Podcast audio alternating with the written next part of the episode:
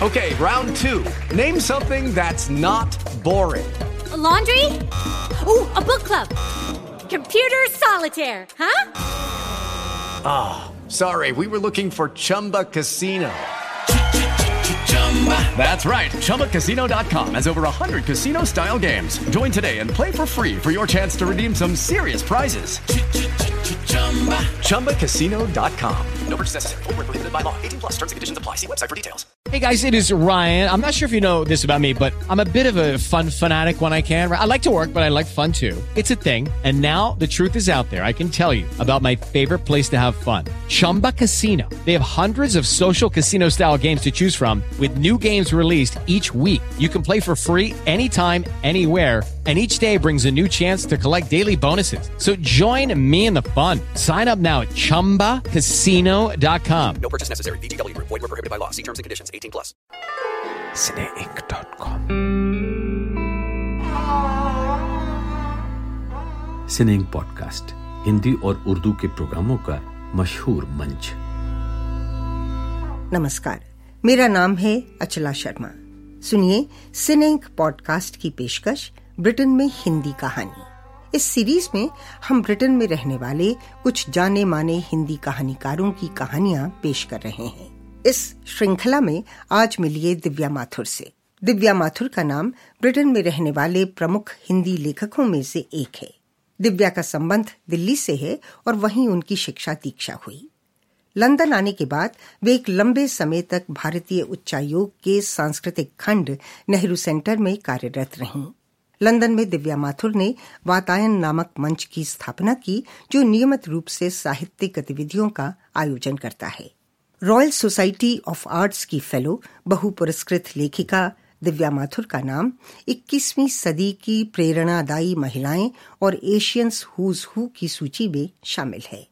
दिव्या माथुर कवयित्री हैं, कहानीकार हैं और उन्होंने बाल साहित्य भी लिखा है। कहानी लेखिका के रूप में उन्होंने कथानक और शिल्प में नए नए प्रयोग किए हैं। उनके सात कविता संग्रह, पाँच कहानी संग्रह और एक उपन्यास प्रकाशित हो चुके हैं। लेकिन उनकी बात बाद में। पहले पेश है दिव्या माथुर की कहानी संदेह। अफसोस यह है कि यह कहानी आप उनकी आवाज़ में नहीं सुन सकेंगे, क्योंकि कुछ अर्सा पहले मुँह के कैंसर के ऑपरेशन की वजह से उन्हें लंबे समय तक बोलने में कठिनाई होती है। उनकी कहानी संदेह। आप सुनेंगे मशहूर ब्रॉडकास्टर ममता गुप्ता की आवाज़ में, जो ऑल इंडिया रेडियो और बीबीसी हिंदी सेवा में सक्रिय रही हैं। पेश है संदेह।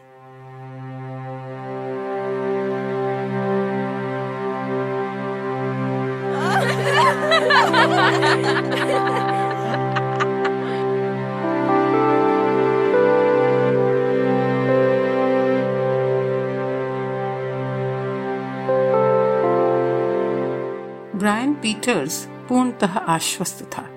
चौपड़ का हर मोहरा उसकी मर्ज़ी के मुताबिक चल रहा था। संबंधी, मित्र पड़ोसी और सहकर्मी उसकी तारीफ़ करते नहीं अगाते थे कि वो कैसे अपनी डिप्रेस्ड वाइफ अनीता और बच्ची को हिम्मत और धैर्य से संभाले था। मनोरोग चिकित्सक जो ठहरा, उसके निदान और इलाज को कोई कैसे गलत ठहराता?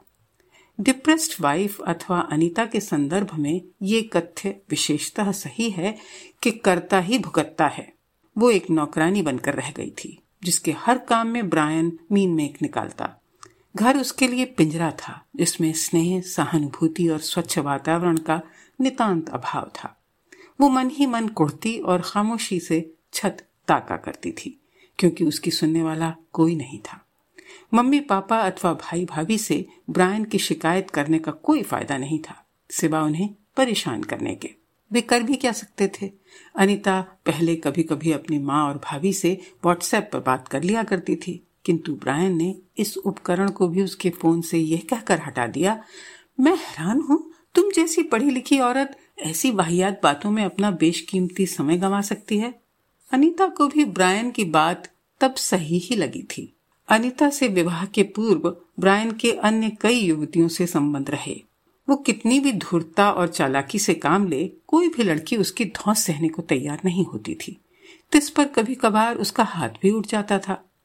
ब्रायन की माँ हेजल और अनीता की माँ मैरी जुम्बा क्लब की सदस्य थी, जहाँ व्यायाम से अधिक गप्पें चलती थीं।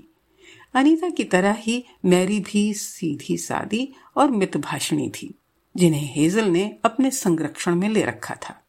सलाह देने के बहाने हेजल जब देखो तब मैरी के घर पर चाय पीने बैठ जाती थी और लंच के बाद ही घर जाती।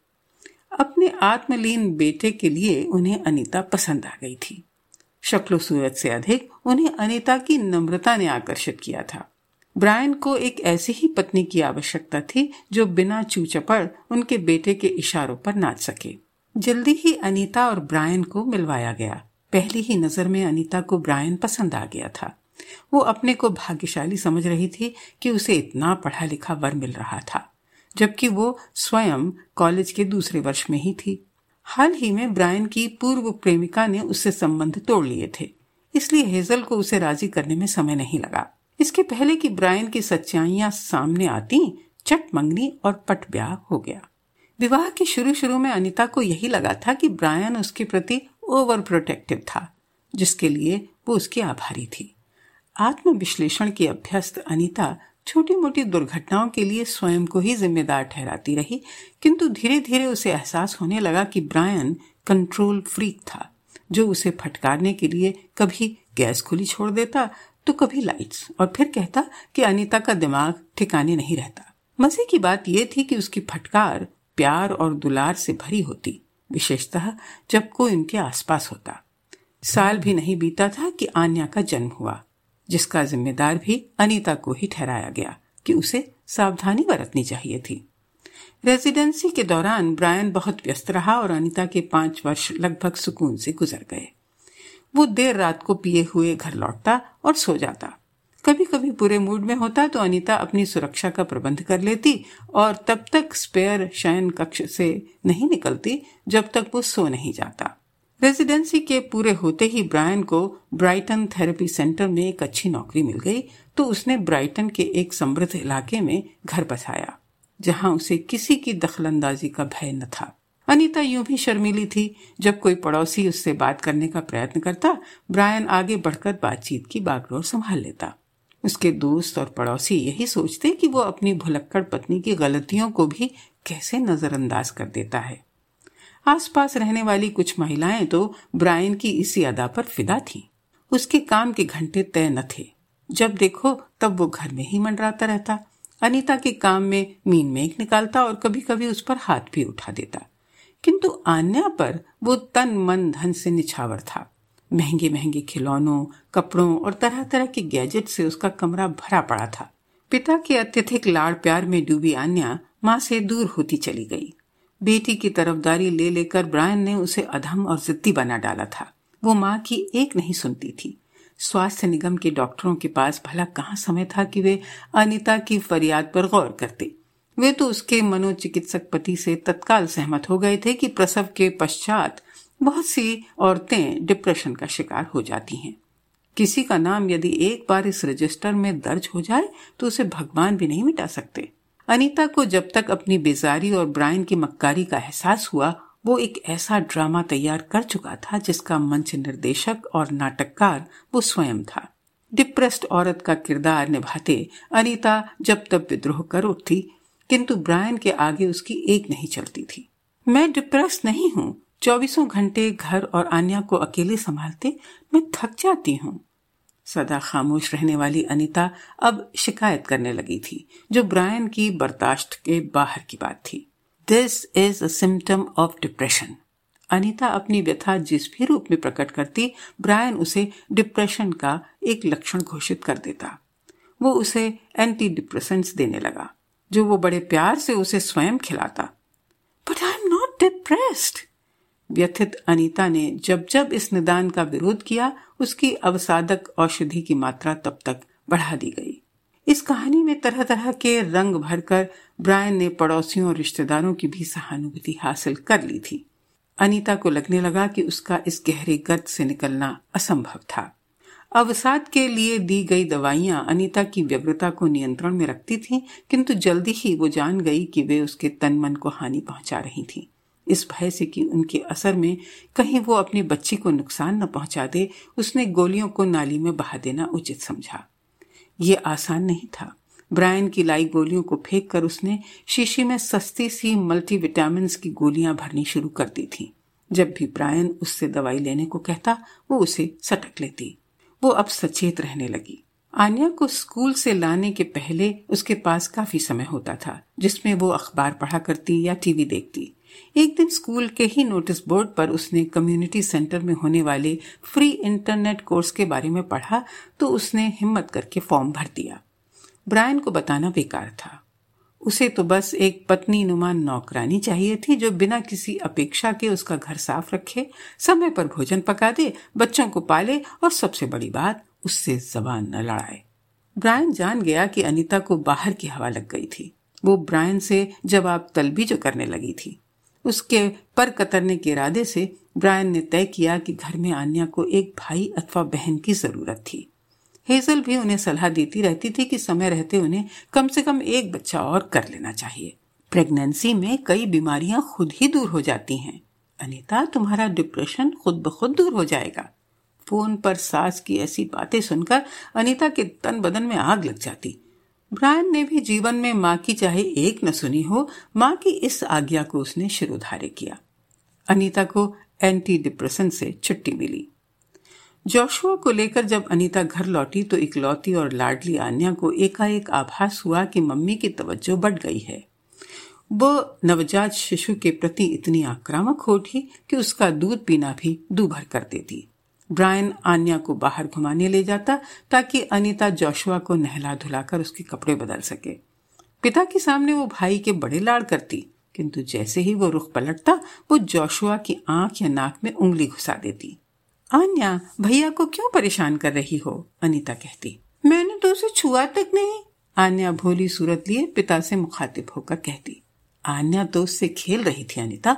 जोशुआ के पेट या कान में दर्द हो रहा होगा। तुम आन्या को बेकार में ही ब्लेम कर रही हो।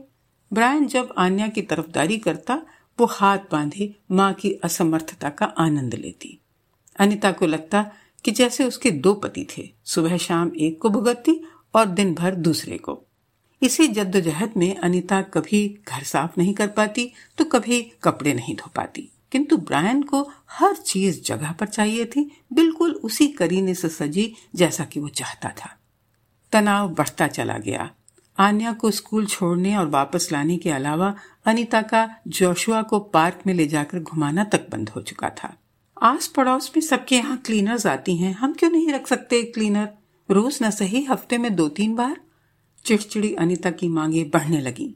आन्या के माध्यम से अनीता को सजा देने के अलावा ब्रायन बाल की खाल निकालकर उसे अयोग्य सिद्ध करने का भी प्रयास करता रहता, किंतु अनीता अब हार मानने को कतई तैयार नहीं थी।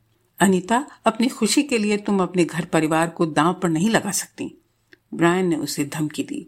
और ये ड्रामा केवल इसलिए कि एक शाम अनीता बच्चों को दो घंटे के लिए चाइल्ड माइंडर के पास छोड़कर अपनी स्पेनिश पड़ोसन शिवोन के साथ लंच पर चली गई थी। आन्या को भी मम्मी को कष्ट पहुँचाने में आनंद आने लगा था। विशेषतर इसलिए कि वो जानती थी कि चाहे कुछ भी हो, पापा उसी की तरफदारी करेंगे। सुबह सुबह वो धुले और इस्त्री किए हुए कपड़ों पर जानबूझकर दूध या पानी गिरा लेती, ताकि जोशुआ को छोड़ अनिता को उसकी ड्रेस धोनी और इस्त्री करनी पड़े। इस बीच वो जोशुआ को नोचती और काट खाती, ताकि वो रोने लगे। अनिता के डांटने पर आन्या चीख चिल्लाकर मोहल्ला सिर पर उठा लेती। Anita how are you coping these days एक सुबह शिवोन ने पूछा, जो इस इलाके के नियमों से शायद अनभिज्ञ होने के कारण मोहल्ले भर में घूमा करती थी, हालाँकि मोहल्ले वाले बिज़ी बॉडी शिवोन की बकबक बड़े मज़े से सुनते थे। What you mean by coping Anita ने वितर्क किया। Brian said that you can cope with the kids I am fine actually Siobhan. Anita हैरान थी कि ब्रायन को नई पड़ोसन शिवोन से निजी बातें करने का मौका कब मिल गया। एक ही तो सहेली बनी थी अनीता की। क्या ब्रायन से ये भी सहन नहीं हुआ?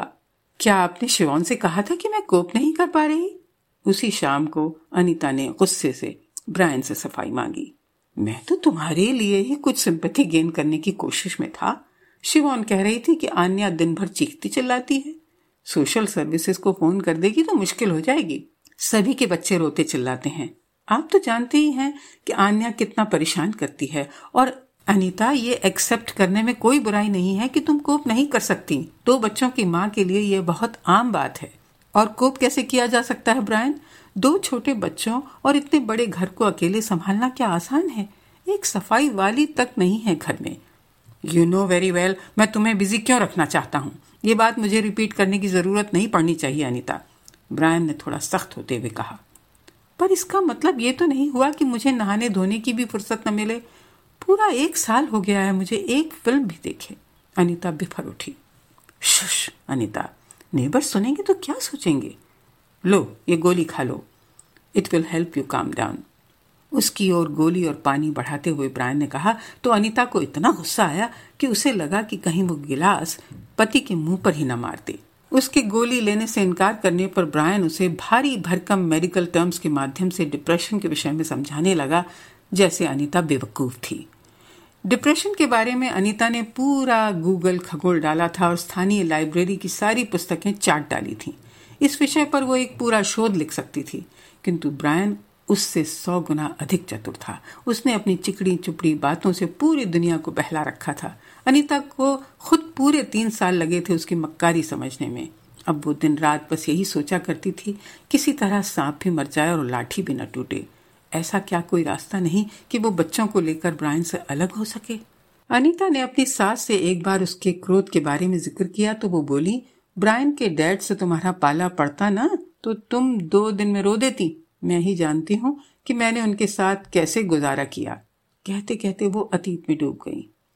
लगता है ये खानदानी रोग है। अनीता के मुँह से निकल गया, जो उन्हें नागवार गुजरा। सभी मर्द ऐसे होते हैं, अनीता, और बच्चों की खातिर थोड़ा बहुत कौन नहीं सहता?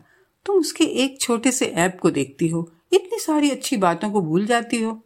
और वो अंतहीन उपदेशों का पिटारा खोलकर बैठ गई। आन्या को कितना प्यार करता है ब्रायन, जबकि उसे अपने डैड से कभी प्यार नहीं मिला। क्यों? उसके डैड उसे प्यार नहीं करते थे? अनीता के इस प्रश्न को वो बड़ी सफ़ाई से टाल गई। काउंसिल का नज़ारा तो वो देख ही चुकी थी। अपनी एक विकलांग सह अध्यापिका के आवास का आवेदन लिए अनीता और लिज को एक बार काउंसिल के दफ्तर में जाना पड़ा था। द्वार पर ही धूम्रपान, मद्यपान और ड्रग्स जैसी बदबुओं ने उनका स्वागत किया था। अंदर जाकर ऐसा लगा कि जैसे वो जहन्नुम में पहुँच गई थी। एक ऐसी भद्दी और विकराल दुनिया जिसमें असभ्य, अपरिष्कृत, कुरूप और पीले दांतों वाले बीमार और झुर्रीदार लोग लंबी कतारों में खड़े थे। एक भारी भरकम अंग्रेज़ भीड़ को चीरते हुए आगे पहुँचना चाहता था। इन फकिंग कालों की वजह से हमें लाइन में खड़ा होना पड़ रहा है। Go back to your black countries दूसरे अंग्रेज़, जो शायद उसका दोस्त था, ने चिल्लाकर कहा you go back in the queue एक अफ्रीकी युवती ने विरोध किया। ब्लडी पाकीज उस पियक्कड़ अंग्रेज़ ने अपनी जैकेट की जेब से चाकू निकाल लिया। Who are you calling Pakis you monkey गुस्से में पियक्कड़ चाकू लिए उस युवती पर लपका। एक अन्य अफ्रीकी युवक ने उस अंग्रेज़ को धर दबोचा। गुत्थम गुत्थी में चाकू अंग्रेज़ के कंधे में घुस गया और खून के फब्बारे छूटने लगे। भगदड़ मच गई। किसी ने पुलिस को फ़ोन कर दिया था क्योंकि जल्दी ही पुलिस का सायरन सुनाई दिया। You all right Anita don't bother about them they are all drunk and druggies कहती हुई लिज बौखलाई हुई अनिता को धकेलती हुई काउंसिल के दफ्तर से बाहर खींच लाई। यदि अनीता काउंसिल की मदद लेती है तो उसका पाला इन्हीं लोगों से पड़ेगा। जोशुआ के लालन पालन के दौरान अनीता की जी तोड़ कोशिश के बावजूद आन्या माँ से दूर होती चली गई। वो अपना हर काम पिता के माध्यम से करवाती थी। स्कूल से वापस आने के बाद जब तक ब्रायन घर नहीं आ जाता, आन्या अपने कमरे में ही बंद रहती। खाने के बाद बाप बेटी देर रात तक टीवी देखते या कंप्यूटर पर गेम्स खेलते। सुबह उसे ज़बरदस्ती उठाकर स्कूल भेजने की ज़िम्मेदारी अनीता की थी, जिसकी तैयारी उसे युद्ध स्तर पर हर रोज करनी पड़ती। स्कूल छोड़ने के लिए निकलती तो आन्या माँ से दस कदम आगे या बीस कदम पीछे चलती। आन्या, जल्दी चलो, स्कूल को आज फिर देर हो जाएगी। प्रेम को खींचते हुए अनीता बार बार रुक कर आन्या को आवाज़ देती। माँ की बात एक कान से सुनकर आन्या दूसरे कान से निकाल देती। सुबह थोड़ा जल्दी निकल लिया करो। आन्या के देर से स्कूल आने पर रुका आ जाता तो ब्रायन झंझला पड़ता। बच्चों को सुबह सात बजे तैयार करना आसान न था, जबकि आन्या के मुँह में ब्रश भी अनिता को ही हिलाना पड़ता। नाश्ते में क्या लोगी आन्या? कॉर्नफ्लेक्स दे दूँ? अनिता बेटी से पूछती, किंतु वो मुँह फुलाए चुप बैठी रहती। कई कई बार पूछने पर वो अंडा टोस्ट मांगती तो कभी पैनकेक। पैनकेक परोसती तो वो प्लेट दूर सरकार कर चुपचाप बैठी रहती, क्योंकि इस सुबह उसे जैम चाहिए था, शहद नहीं। सुबह सुबह अनिता के पास समय ही कहाँ होता है कि वो आन्या के नखरे उठाए? आश्चर्य की बात यह थी कि अनिता की अस्वस्थता के दौरान आन्या ब्रायन की एक आवाज़ पर उठकर नहा लेती और स्कूल की यूनिफॉर्म पहनकर स्वयं तैयार होकर कॉर्नफ्लेक्स खाने बैठ जाती। Look at my little princess you look gorgeous पापा की तरह हर काम टाइम पर। देखो अनिता, अब नाश्ता भी अपने आप कर रही है। मम्मी तुम्हें बेकार ही नोटी कहती हैं, है ना लिटिल प्रिंसेस ब्रायन के ऐसे ही तानों बानों से अनिता अक्सर आहत होती रहती। कुछ दिनों से अनिता के मन को जैसे एक और घुन लग गया था। उसका शक पनीले एग्जिमा की तरह फैल रहा था, जिसका कोई इलाज न था। व्यग्रता अपनी चरम सीमा पर थी। जितना खुजाती, खुजली उतनी ही पड़ जाती। किससे कहे? कहने से होगा भी क्या? अपने तथाकथित प्रतिष्ठित पति से तलाक मांगेगी तो उसे अपने बच्चों से हाथ धोने होंगे। उस रात जोशुआ को सुलाकर और सारे काम निपटाकर अनीता यूँ ही ऊपर चली आई थी। कमरे में झांका तो पाया कि बिस्तर में ब्रायन और आन्या सिर तक रजाई ओढ़े कोई खेल खेल रहे थे। माई लिटिल प्रिंसेस रजाई के अंदर एक अजीब सी हलचल देखी तो अनीता जड़वत खड़ी की खड़ी रह गई। क्या करे? जब जब ब्रायन आन्या के लिए लिटिल प्रिंसेस का संबोधन इस्तेमाल करता था, अनीता कसमसाकर सोचा करती कि कहीं ये उसकी अपनी ही बेटी से जलन तो नहीं। कांपती हुई टांगों को संभाले, नीचे आकर सोते हुए जोशुआ को सीने से चिपटाकर बैठ गई, जैसे अपने टूटे फूटे बदन को किसी तरह संयत करने के प्रयत्न में हो। वो टीवी पर चाइल्ड अब्यूज के बारे में सुनती आई थी। क्या ये वही तो नहीं? ब्रायन को शायद पता लग गया था कि अनिता कमरे में आई थी। कुछ ही देर में वो आन्या को लिए नीचे आया। We scared mummy didn't we हमारी लिटिल प्रिंसेस को आज नींद नहीं आ रही, हँसते हुए ब्रायन ने कहा। ब्रायन को स्पष्टीकरण देने की क्या आवश्यकता थी? अनीता ने सोचा कि कहीं उसे वहम तो नहीं हो गया था। काश कि वो हिम्मत करके रजाई उठाकर देख लेती कि वे खेल रहे थे या चाइल्ड अब्यूज के विषय में टीवी पर इतने समाचार आते हैं किंतु उनमें ये नहीं बताया जाता कि चाइल्ड अब्यूज असल में है क्या? क्या वही जो रजाई में हो रहा था, जिसे देखकर उसका हृदय काँप उठा था? क्या वो बात का बतंगड़ इसलिए तो नहीं बना रही कि ब्रायन के खिलाफ उसे कोई सबूत चाहिए ताकि वो पति से छुटकारा पा सके? वो बेवकूफ़ नहीं थी। उसने तथ्यों का निष्पक्ष होकर मुआयना किया। आज पहली दफ़ा सोने का समय बीत जाने के बाद आन्या और ब्रायन नीचे आए थे। ब्रायन ने पहली बार लिटिल प्रिंसेस संबोधन के पहले हमारी जोड़ा था। और क्या वजह थी कि उसे वी स्केर्ड हर डेंट हुई, जैसा स्पष्टीकरण देने की आवश्यकता महसूस हुई? Are you all right Anya? Anita ने आन्या का बड़ी बारीकी से मुआयना करते हुए पूछा। Why why should she be Brian ने अनीता के प्रश्न को काटते हुए गुस्से में पूछा। मैं तो आन्या से सिर्फ़ ये पूछ रही कभी कभी बच्चे एक्साइटमेंट में नहीं सो पाते। Not a big deal Anita क्या कहती? वो क्या कह सकती थी? उसने एक बार फिर आन्या को ध्यान से देखा। उसकी आँखें नींद से भारी थीं। You know you are paranoid Brian ने अनीता की आँखों में घिरता हुआ संदेह देख लिया था। Princess enough games for one evening mummy is very angry with us go to bed now तालियाँ बजाते हुए ब्रायन ने आन्या को एक हल्का सा धक्का देते हुए सीढ़ियों की ओर धकेल दिया और खुद टीवी खोलकर बैठ गया अपने मम्मी पापा को अजीब नजरों से देखती हुई Anya Okay, round two. Name something that's not boring. A laundry? Ooh, a book club. Computer solitaire, huh? Sorry, we were looking for Chumba Casino. That's right. ChumbaCasino.com has over 100 casino style games. Join today and play for free for your chance to redeem some serious prizes. ChumbaCasino.com. No purchase necessary. Void prohibited by law. 18 plus terms and conditions apply. See website for details. बिना किसी जिद के अपने कमरे में चली गई अनीता की नींद हराम हो गई यदि उसका संदेह सही था तो उसे आन्या को ब्रायन से दूर ले जाना होगा पर कैसे एक डिप्रेस्ड और पैरानॉइड औरत की बात पर कौन विश्वास करेगा ब्रायन एक नामी मनोचिकित्सक था जिसे लोगों के दिमागों से खेलना आता था आन्या तो उसकी छोटी उंगली के इशारे पर नाचती थी वो अनीता को कुछ नहीं बताएगी। उस घटना के बाद अनीता को लगा कि जैसे ब्रायन ने उसे सताना कम कर दिया हो। आन्या का होमवर्क करवाने के बाद अनीता उसे सुलाने ऊपर ले जाती, क्योंकि कुछ दिनों से ब्रायन दफ्तर के काम में व्यस्त था। आन्या के मन की था लेने का यह अच्छा मौका था। किंतु ऊपर पहुँचते ही वो सो जाती या सो जाने का नाटक करती। I will take Anya to bed to अपनी फाइल्स बंद करते हुए एक रात अचानक ब्रायन ने उठते हुए कहा इट्स ऑल राइट जोशवा खेल रहा है. मैं ही सुला दूँगी उसे. तुम किचन साफ़ कर लो. It's in such a come little princess time bed Anya को कंधों पर झुलाते हुए ब्रायन ऊपर चला गया। सुबह सुबह ब्रायन एक हफ़्ते के लिए न्यू जर्सी जा रहा था। शायद इसलिए वो आन्या के साथ कुछ समय गुजारना चाहता हो। अनीता ने सोचा कि एक हफ़्ता वो चैन से रहेगी।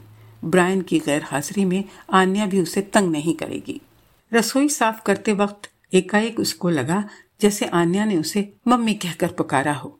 मन हुआ कि भाग कर ऊपर जाए, किंतु रुक गई कि कहीं ब्रायन उसे फटकार ही न दे।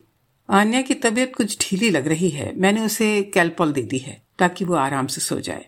ब्रायन नीचे आकर बोला, ब्रायन के सो जाने के बाद अनीता दबे कदमों से आन्या के कमरे में पहुँची तो देखा कि वो सो चुकी थी।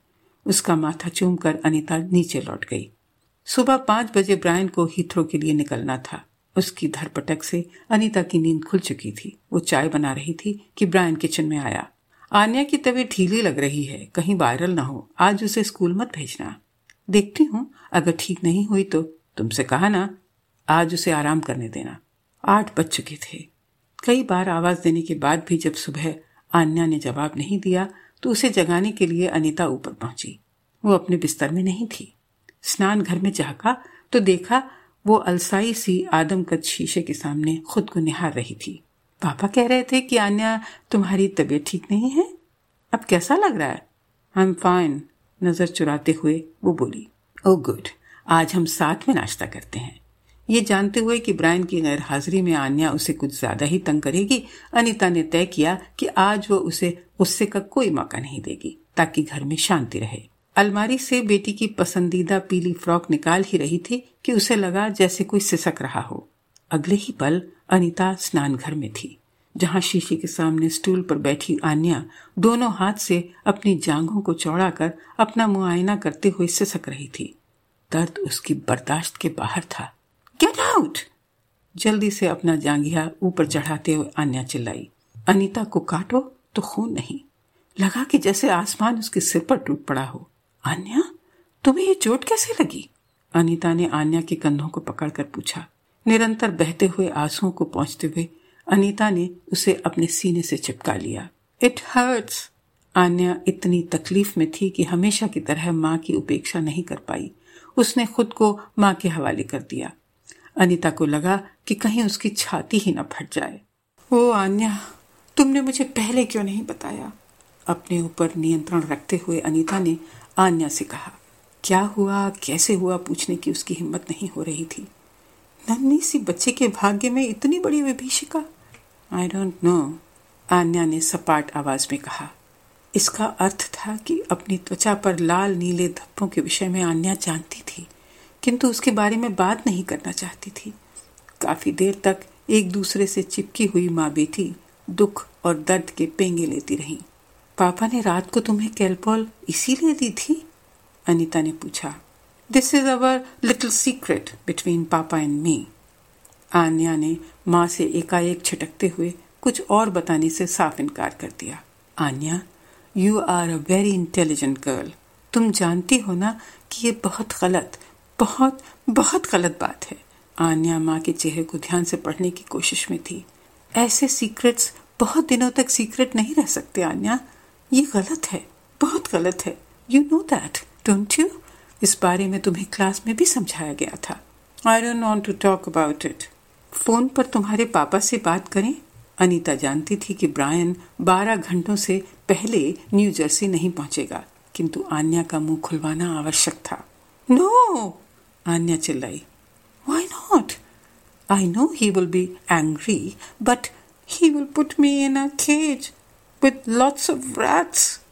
कहते हुए आन्या ने घबरा कर अपनी आँखें बंद कर दी। What there are no rats here not here उनकी सर्जरी में। पापा उन पर एक्सपेरिमेंट्स करते हैं ना? बहुत चक्की सी अनीता सोच रही थी कि बच्ची की ज़ुबान बंद रखने के लिए ब्रायन क्या उसे ऐसी ऐसी कहानियाँ सुनाता रहा था। Don't worry Anya trust me जब तक मैं हूँ ना तुम्हारे पास, तुम्हारा कोई कुछ नहीं बिगाड़ सकता। ट्रस्ट मी आन्या को उसने गोदी में बिठाना चाहा तो एक बार फिर दर्द से तड़प उठी। चलो, डॉक्टर हिलरी को दिखा देते हैं। अनीता के कहते ही आन्या फिर बिलक गई। स्कूल को लेट हो जाएँगे। अब मैं ठीक हूँ। अपने को संयत करते हुए आन्या बोली। अनिता को समझ नहीं आ रहा था कि क्या करे। उसे लगा कि यदि उसने ज़बरदस्ती की तो कहीं आन्या चटक न जाए। स्थिति बेहद नाजुक थी। आयु श्योर आन्या? अनिता अच्छी तरह जानती थी कि आन्या को ये चोट कैसे पहुँची थी, पर यह सच्चाई स्वीकार करने, किसी से सलाह लेने अथवा पुलिस में रिपोर्ट दर्ज कराने के लिए बड़ी हिम्मत चाहिए थी। शायद ये बुरा सपना हो। आँखें खुलने पर सब ठीक हो जाए। दर्द और घबराहट पर ठिठाई का मुलम्मा चढ़ाए आन्या उस रोज माँ के कदम से कदम मिलाते हुए स्कूल पहुँची। उसे चलने में तकलीफ़ होती देख अनिता के आँसू उमड़ जिन्हें उसने अपनी जैकेट की बाह से चुपचाप पहुँचा और प्रेम के सहारे वो अपने को धकेलती हुई किसी तरह स्कूल पहुँची। अनिता के दिल और दिमाग में एक जंग चल रही थी कि उसे अब क्या करना चाहिए। दिमाग कह रहा था कि उसे सीधे पुलिस में रिपोर्ट कर देनी चाहिए, किंतु दिल कह रहा था कि कोई कदम उठाने से पहले उसे सौ फ़ीसदी भरोसा होना चाहिए कि उसका अनुमान सही था। दिमाग में क्षण भर को ये भी आया कि बिगड़ी हुई आन्या ने कहीं ये चोटें स्वयं ही तो नहीं पहुंचाई। उसे अपने नाखूनों से हथेली या टांगों को घायल करते हुए अनीता ने अपनी आँखों से देखा था, जो आन्या अटेंशन सीकिंग के लिए किया करती थी। किंतु ऐसा गहरा आघात तो अन्या खुद को नहीं पहुँचा सकती, और कल रात का हादसा भी इसी ओर इंगित करता था। कि इस वारदात के लिए ब्रायन ही जिम्मेदार था। I you all right Anita बौखलाई हुई अनिता को देखकर हेडमिस्ट्रेस ने पूछा। अनिता असमंजस में थी कि उन्हें कुछ बताए अथवा नहीं। किंतु हो सकता है कि आन्या को कोई संक्रामक रोग हो, जो कहीं बच्चों में न फैल जाए। कहीं उसका कोई अध्यापक ही तो पीडोफाइल नहीं, वो बेकार में ही ब्रायन को दोष दे रही थी। उसे डॉक्टर से सलाह लेनी चाहिए। प्रेम को घुमाकर वो अपनी कांपती टांगों को किसी तरह साधती हुई सर्जरी पहुँची, किंतु डॉक्टर हिलरी उपलब्ध नहीं थी। बड़ी मुश्किल से रिसेप्शनिस्ट ने एक नए डॉक्टर से मिलने की अनुमति दी। बच्चे की जाँच किए बिना मैं कुछ नहीं कह सकता, डॉक्टर थॉमसन बोली। अनिता भागी भागी वापस स्कूल पहुँची। हेडमिस्ट्रेस को बताया कि आन्या को उसे उसी वक्त डॉक्टर को दिखाना था। वो इतनी बेजार थी कि लगा कहीं बेहोशी ना हो जाए। दिमाग ने काम करना बंद कर दिया था।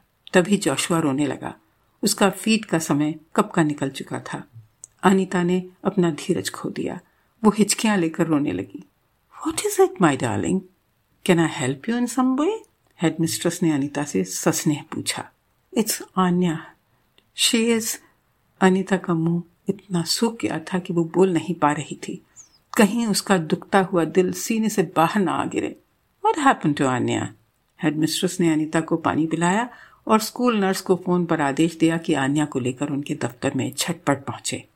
Why didn't you tell me before Anita इसी पशुपेश में थी कि यदि आन्या ने इस वक्त अपना मुँह नहीं खोला तो इस घटना को भी अनीता के दिमाग की खलल समझ लिया जाएगा।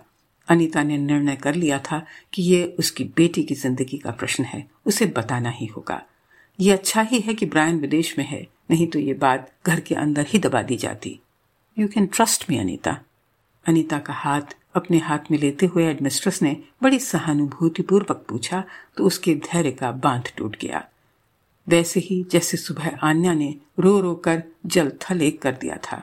ओ my God Anya is hurt in her private parts maybe it is nothing उसी वक्त जोशुआ फिर बिलखने लगा। उसके दूध का समय कब का निकल चुका था? अनीता निढाल होकर सोफे पर लुढ़क गई। Don't worry Anita. I will take good care of Anya you need to feed your son first Anita को उठाकर लगभग घसीटती हुई हेडमिस्ट्रेस एक अलग कमरे में ले गई ताकि वो जोशुआ को फ़ीड कर सके। दूध और आँसू एक साथ झरने लगे। इसके बाद सब कुछ बहुत जल्दी में हुआ। जब तक अनीता हेडमिस्ट्रेस के दफ्तर में लौटी सोशल सर्विसेज़ को खबर दी जा चुकी थी। करीब आधे घंटे में स्कूल की डॉक्टर कैरोलाइन भी स्कूल पहुँच गई थी। वो आन्या से ऐसे गप्पे मार रही थी कि जैसे उसकी हम उम्र हो। इसी बीच अनिता को बोर्ड रूम में बुलाया गया, जहाँ दो पुलिस अधिकारियों के साथ सोशल वर्कर पेनी स्मिथ भी बैठी हुई थी। महिला अधिकारी ने अनिता का कांपता हुआ हाथ थपथपाते हुए पहले अपना परिचय दिया कि वे उस पुलिस दस्ते के अधिकारी थे जो बाल उत्पीड़न के मामलों के लिए विशेष तौर पर बनाया गया है। इधर उधर की सैकड़ों बातें पूछने के बाद वो असल मुद्दे पर आई। अनिता, तुम बहुत बहादुर हो। अक्सर ऐसी बातें दबा दी जाती हैं। अनिता, पहली पहल तुम्हें कब संदेह हुआ कि आन्या के साथ को कर्म किया जा रहा है? आज सुबह। नहीं, पिछले हफ़्ते जब मैं अचानक आन्या के शयन कक्ष में पहुँची तो ब्रायन, मेरे पति, प्रश्नों का एक लंबा सिलसिला खत्म होने में ही नहीं आ रहा था। किंतु अनिता ने सब उगल दिया। ये भी कि उसे अपने पति पर ही संदेह था, किसी और पर नहीं। एक लंबा कुस्वप्न था, जो समाप्त होने पर नहीं आ रहा था। अनिता बार बार जैसे जागने के प्रयत्न में थी। आरंभिक पूछताछ के बाद वे अनिता के घर पहुँचे, जहाँ उन्होंने आन्या के शयन कक्ष से बहुत से सबूत इकट्ठे किए। ब्रायन के दफ्तर का अच्छे से मुआयना किया। पासवर्ड के न मिलने पर वे कंप्यूटर उठा कर ले गए। तुम्हारे पति कब लौट रहे हैं? अगले हफ़्ते। जवाब देते ही भय और तनाव अनिता पर एक साथ टूट पड़े। ब्रायन के लौटने पर उसका क्या होगा? एक बार उसे हिरासत में ले लिया गया तो वो तुम्हारे घर के एक मील के अंदर भी नहीं आ पाएगा। महिला अधिकारी ने अनीता को विश्वास दिलाया। आन्या भी आश्वस्त लग रही थी। सालों में पहली बार वो अनीता से चिपकी बैठी थी। शाम घिर आई थी। वे लोग जाने के लिए उठ खड़े हुए। तभी साइलेंट मोड पर अनीता का मोबाइल कू कू करने लगा। ब्रायन का फ़ोन था। My husband you must talk to him Anita की हिम्मत जैसे जवाब दी गई। Yes we will don't worry all in due course Anita को लगा कि जैसे भय और आक्रोश एक साथ उस पर हावी हो उठे हों। डरने की कोई बात नहीं है। घर को अच्छे से बंद कर लो और सोने की कोशिश करो। हमारा अभी बहुत सा काम बाकी है। और ब्रायन वापस आ गया तो आखिर ये उसका घर है? भयाक्रांत अनिता ने पूछा। पेन्नी ने अनिता को समझाया कि यदि वो जज को विश्वास दिला दे कि ब्रायन से बच्चों को और स्वयं उसे खतरा है तो वो उसके घर आने पर रोक लगा सकते हैं। रियली तभी ब्रायन का फ़ोन दोबारा आया। स्पीकर्स ऑन करने के बाद अनीता ने हेलो कहा। कब से फ़ोन कर रहा हूँ? उठाया क्यों नहीं? मेरे जाते ही तुम आवारा गर्दी करने निकल गई होंगी। शायद आन्या ने, अनीता घबरा गई। शायद सुबह आन्या ने पिता को फ़ोन किया हो। अब आन्या ने क्या कर दिया कि तुम्हें मुझे रिंग करना पड़ा? ब्रायन ने गुस्से में पूछा। शी वॉज़ हर्ट क्या मतलब? What did you do to her क्या हुआ उसे? You are bloody useless Brian का गुस्सा सातवें आसमान पर था। अनीता की हिम्मत जवाब दे गई। उसने मोबाइल फ़ोन पुलिस अधिकारी को थमा दिया। कमान से छूटा हुआ तीर वापस नहीं आ सकता था। जो होगा, देखा जाएगा। इस वक्त तो उसे बस आन्या के हित के विषय में सोचना है। Don't worry sir doctor has seen Anya. Brian ने शायद पुलिस अधिकारी को टोका होगा क्योंकि वो अपनी बात पूरी नहीं कर पाई। Sorry sir we can't help you with any information at the moment when you are back in London please report to the police what the hell do you mean what has my depressed wife told you she is bloody mad social worker ने phone काट दिया। अनीता और आन्या दोनों भय से आक्रांत थीं।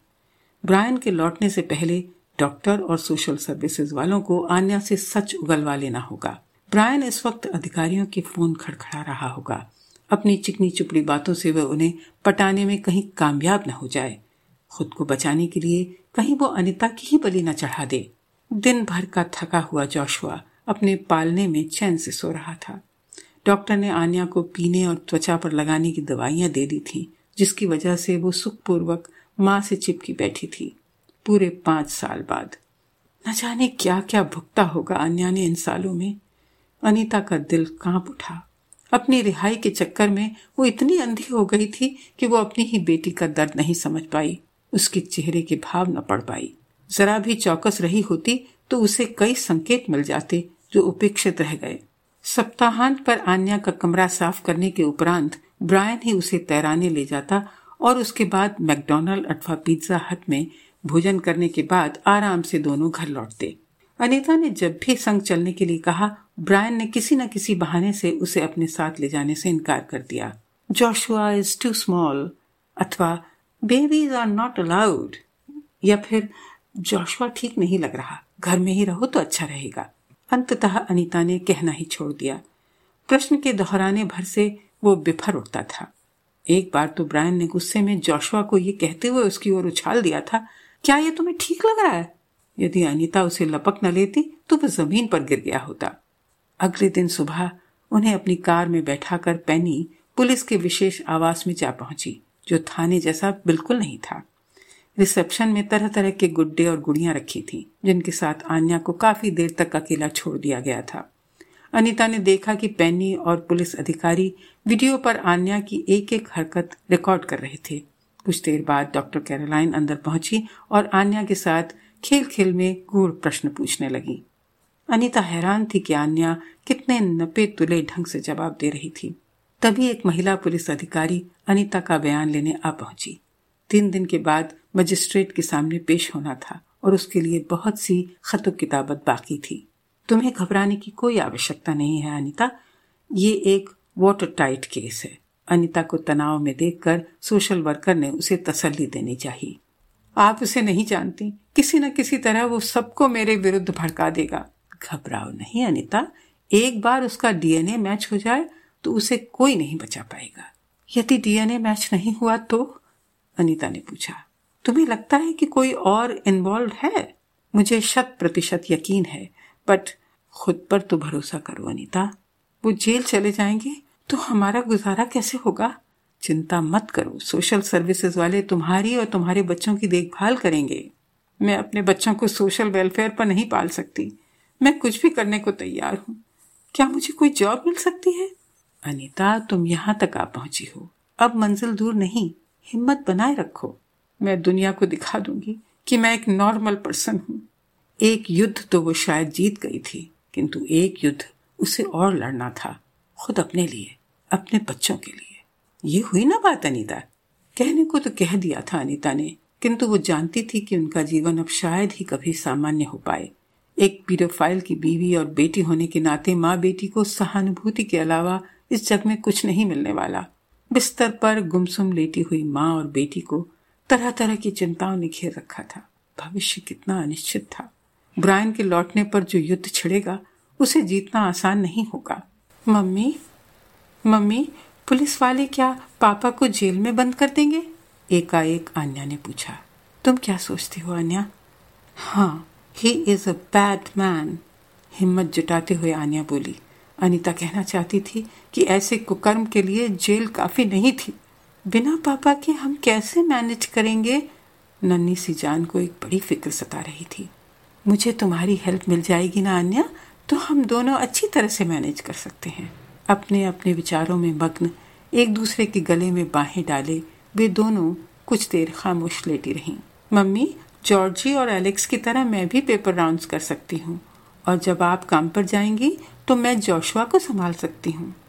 आन्या ने आँखें झुकाए हुए कहा, क्या मम्मी उस पर कभी भरोसा कर पाएँगी? आन्या की आँखें भराई। क्यों अपनी माँ को उसने इतना सताया?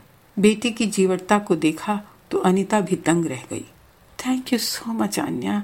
पर तुम एक ब्रिलियंट स्टूडेंट हो। तुम्हारी पढ़ाई में कोई कमी नहीं होनी चाहिए। But how can you work with a little baby Anya के माथे पर परिपक्व बल पड़े थे।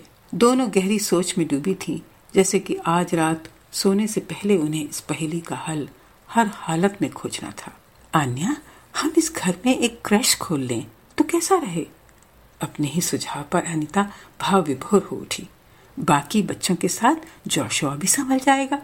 Mummy what a brilliant idea problem solved कहते हुए आन्या की आँखें मुंदी चली गईं। वो नहीं जानती कि इस एक प्रॉब्लम के अनेक कटीले कोण थे।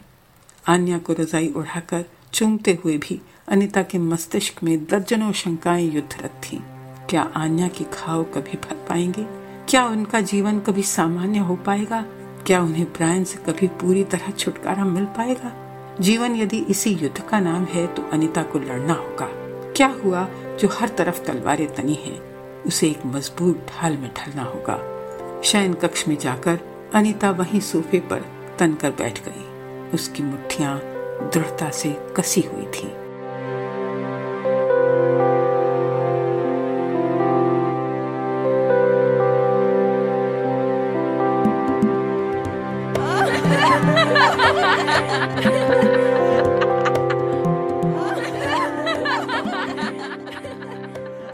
संदेह। अभी आप दिव्या माथुर की ये कहानी जानी मानी रेडियो प्रसारक ममता गुप्ता की आवाज़ में सुन रहे थे। दिव्या माथुर की यह कहानी जिस संग्रह से ली गई है, वो जल्द ही प्रकाशित होने वाला है। अब तक उनके पाँच कहानी संग्रह छप चुके हैं, जिनके नाम हैं आक्रोश, पंगा और अन्य कहानियाँ, मेड इन इंडिया 2050 और अन्य कहानियाँ, Hindi at Swarg dot com और जहर मोहरा। इनके अलावा उन्होंने दो पुस्तकों का संपादन किया है, देसी गर्ल्स और एक सफ़र साथ साथ उनका उपन्यास शाम भर बातें दिल्ली विश्वविद्यालय के बीए ऑनर्स पाठ्यक्रम में शामिल है। दिव्या की बहुत सी पुस्तकों पर शोध कार्य हो चुके हैं। सिनेंक पॉडकास्ट की पेशकश ब्रिटेन में हिंदी कहानी सीरीज़ के अंतर्गत अगली कड़ी में आपकी मुलाकात एक और कहानीकार से होगी। मुझे अचला शर्मा को अनुमति दीजिए। नमस्कार।